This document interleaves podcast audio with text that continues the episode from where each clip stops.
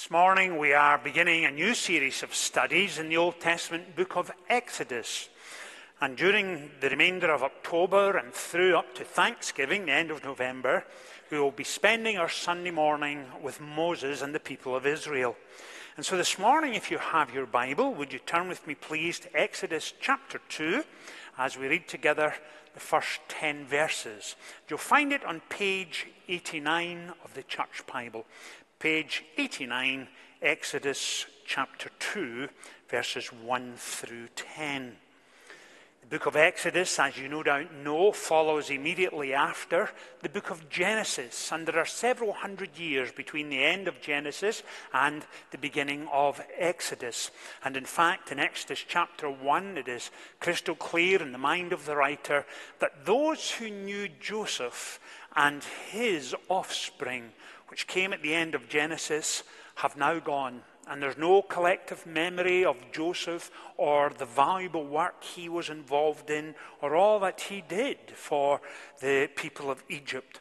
And so, as we come to the beginning of chapter 2, we read these words Now, a man of the house of Levi married a Levite woman, and she became pregnant and gave birth to a son. And when she saw that he was a fine child, she hid him for three months. But when she could hide him no longer, she got a papyrus basket for him and coated it with tar and pitch. And then she placed the child in it and put it among the reeds along the bank of the Nile. His sister stood at a distance to see what would happen to him. Then Pharaoh's daughter went down to the Nile to bathe, and her attendants were walking along the river bank. And she saw the basket among the reeds, and she sent her slave girl to get it. And she opened it and saw the baby. He was crying, and she felt sorry for him. This is one of the Hebrew babies, she said. Then his sister asked Pharaoh's daughter, Shall I go and get one of the Hebrew women to nurse this baby for you? Yes, go, she answered. And the girl went and got the baby's mother. Pharaoh's daughter said to her, Take this baby and nurse him for me, and I will pay you. And so the woman took the baby and nursed him. And when the child grew older, she took him to Pharaoh's daughter, and he became her son. And she named him Moses, saying, I drew him out of the water. Could I ask you this morning? To use your imagination and to project in your mind around hundred years in the future.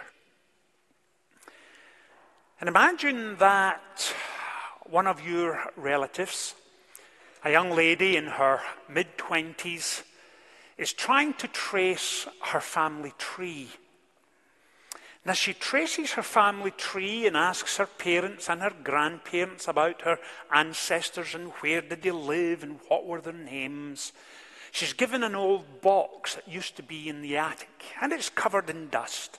And as she opens up the box, she begins to discover exactly who her ancestors were. And in the process of unpacking old journals, marriage licenses, diplomas from graduation, recommendations for jobs. She comes across your name and she begins to investigate and she begins to dig deep to find out exactly who her ancestors were. Where did they live? How many children did they have? And she puts out all these old documents on a large kitchen table, and as she does so, a picture begins to emerge. And it's almost like a jigsaw puzzle. And she begins to get a sense of who you were. What were the things that defined you? What were the important things in your life? And if you have that picture firmly in your mind, that's very similar to what we will be doing over these next couple of weeks as we spend Sunday morning with Moses. What were the things that defined him? Who were his parents? Who were his siblings? The circumstances of his birth? What did he go on to achieve? And as we begin that process, we begin right here in Exodus chapter 2. Because we're conscious, of course, that the birth of Moses determined the destiny of nations. He impacted and influenced and changed world history. But when he was born, that did not seem to be the case. Moses' life, as most of you know, can be split into three sections, 40 years each section. His first 40 years focuses on the birth of Moses, his upbringing, his education in the courts of Pharaoh. His middle 40 years he spent in the desert.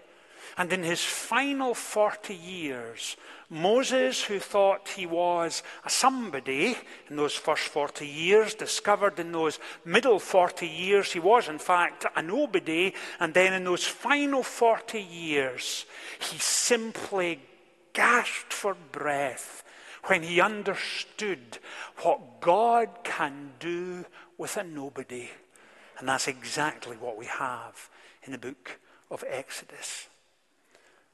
Moses was born into a country led by an anti Semitic dictator.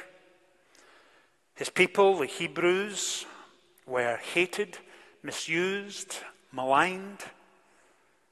This was a world of cruelty and pain and slavery and despair. And here was Moses, born into a crucible of oppression and brutality, of fear and dread. In chapter 1 of Exodus, we're told that Pharaoh so despised the Hebrew people that he made a royal decree that said all male born boys were to be killed at birth, thrown into the Nile. Girls could live, boys were to die. And can you imagine what that would mean to Hebrew families living in a time of infanticide. As we read the opening words, what do we discover? There was a man of the house of Levi, married a Levite woman, and she became pregnant and gave birth to a son. And the son, of course, was supposed to be killed at birth. Why are we told mum and dad were Levites. Why is that significant? Why not of the house of Benjamin or Judah or any of the other 12 tribes? Why a Levite? The contextual backdrop is this that if you were born into the tribe of Levi, you would inevitably qualify to go into the priesthood in ancient Israel.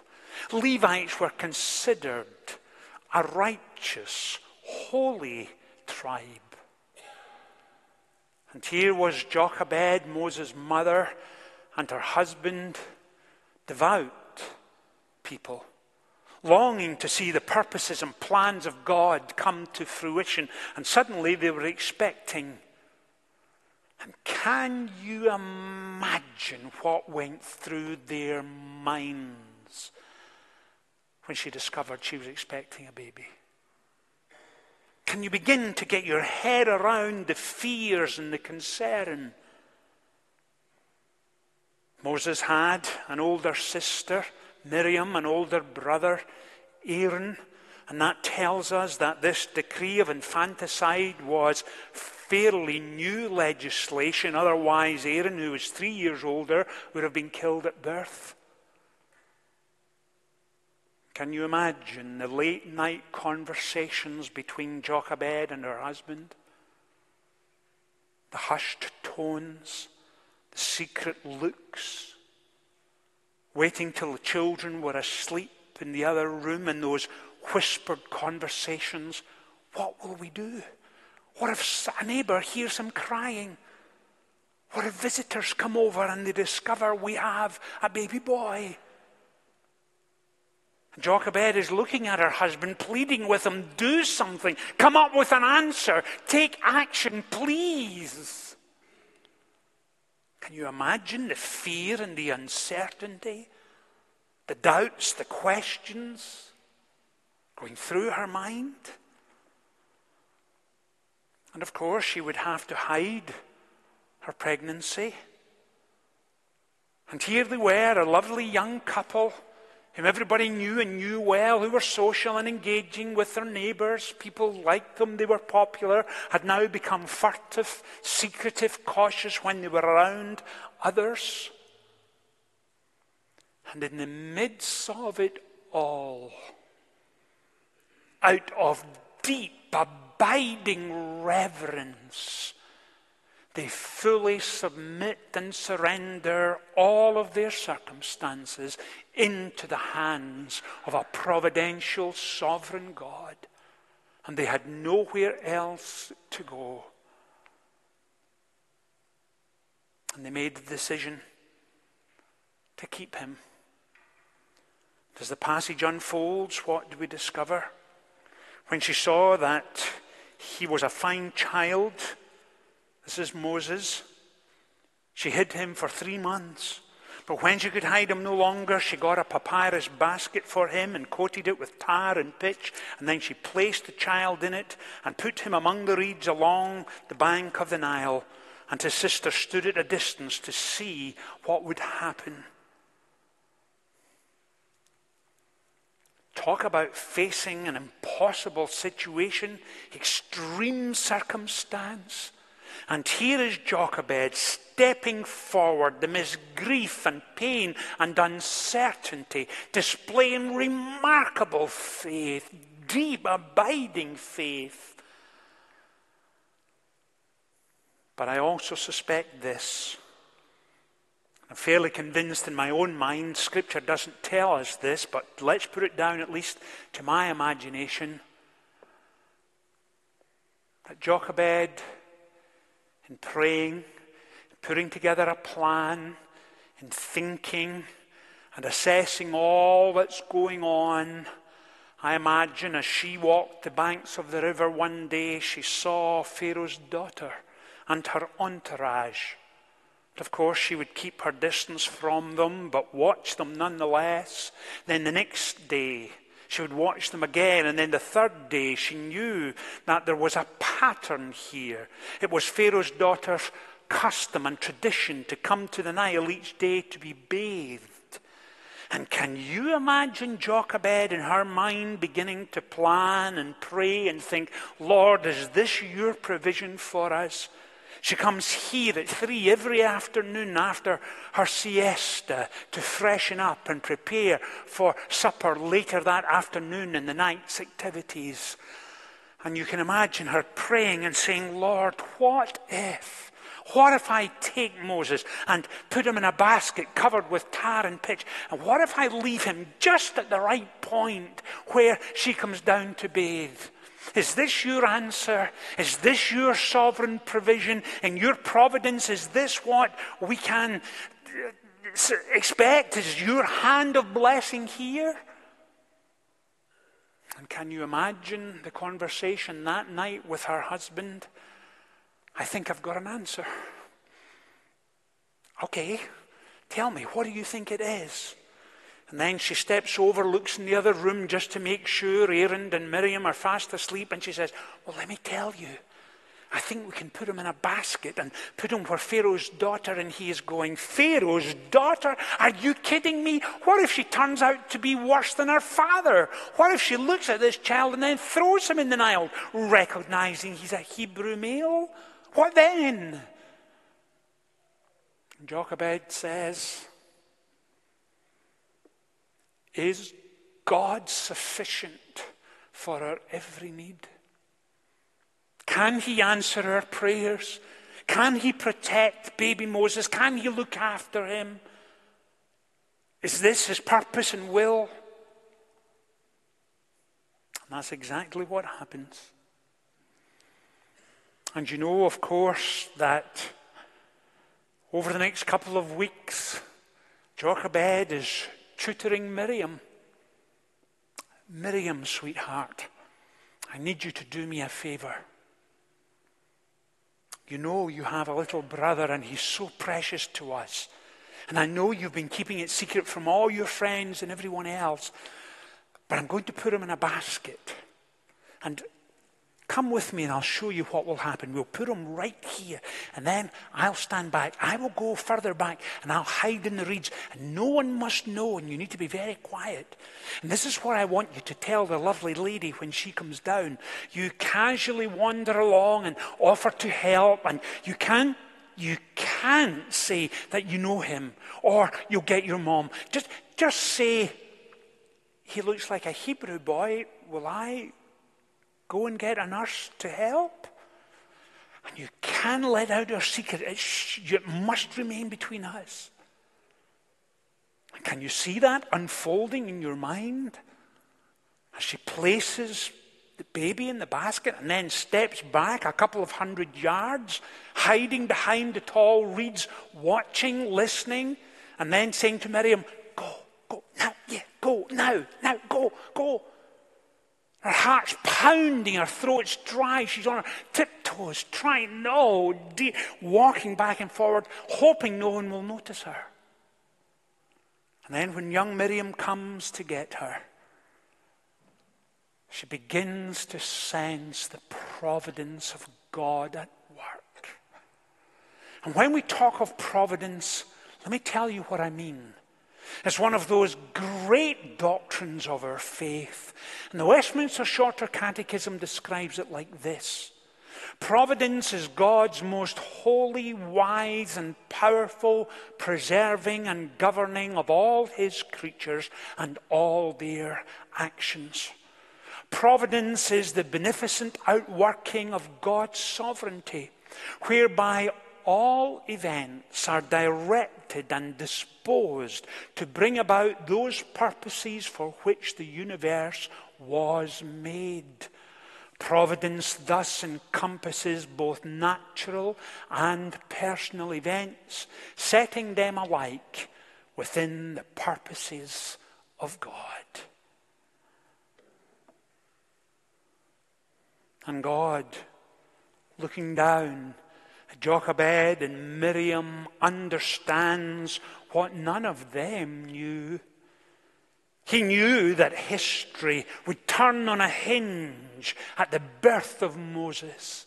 God knew that in his covenant plans, his sovereign, eternal decrees for the outworking of God's salvation to humanity, this was turning the page into the next chapter of his purpose and plans. And so here they are with baby Moses. And so Miriam played her part, Jochebed played her part. And can you imagine Jochebed as she came with Miriam to meet the Pharaoh's daughter? And she absolutely could not show in any way, shape, or form she knew this baby. Couldn't smile and reveal her inner feelings. No tears of recognition. Having to take deep breaths to keep her emotions under control. Perhaps even a little reluctantly. Yes, I think I can help. And then Pharaoh's daughter wonderfully says, Please take him. Look after him, nurse him, and I will pay you. My Scottish heart is leaping at that, just leaping at that. Here is this young family, after months and months of prayers and concern, now has the protection of Pharaoh's daughter to raise their son, given the resources they will need to celebrate and invest life and love in this wee boy, praying for him, teaching him, raising him, as we heard earlier, in the nurture and admonition of the Lord. Here was God at work. And then, eight or nine years later, a day would come when Jochebed would say to Moses, Moses, you're going to live in a new home. Your dad and I won't be there. Aaron, Miriam, they'll not be there either. But I want you to be a good boy. I want you to behave. I want you to remember everything you've been taught. Moses, remember we taught you how to pray at night?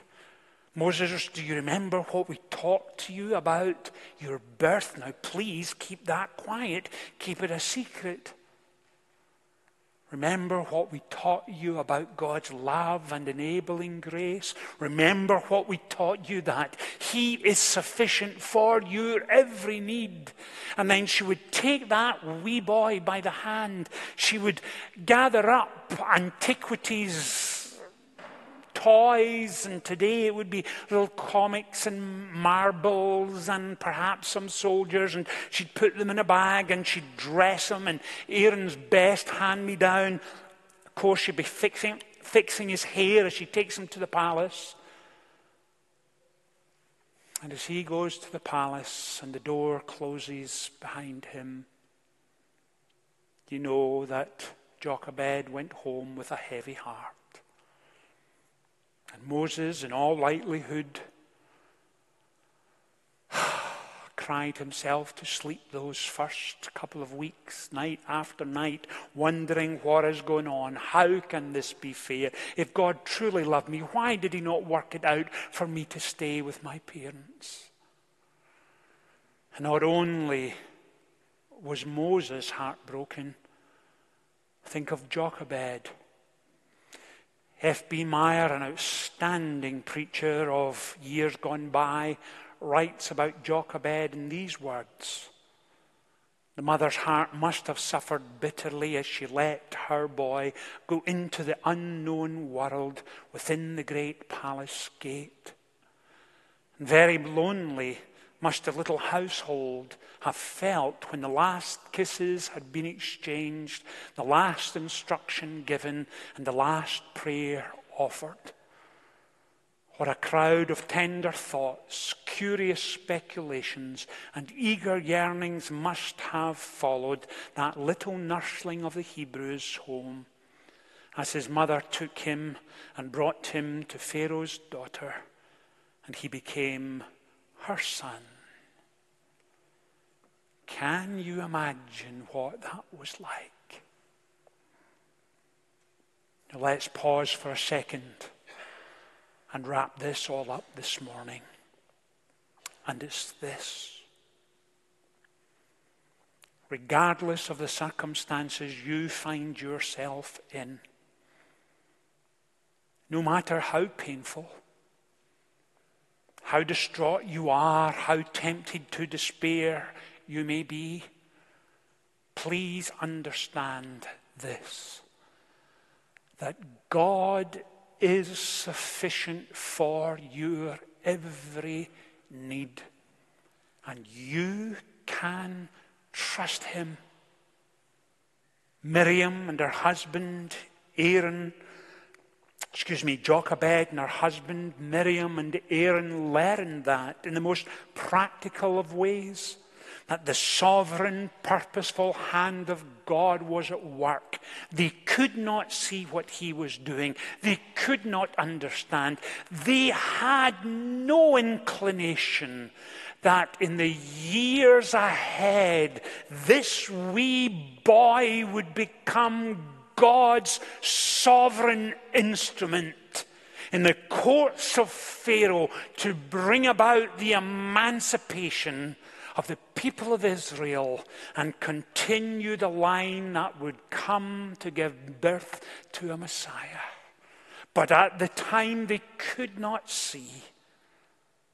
And please understand, He has got you. And you can trust Him for every moment of every day.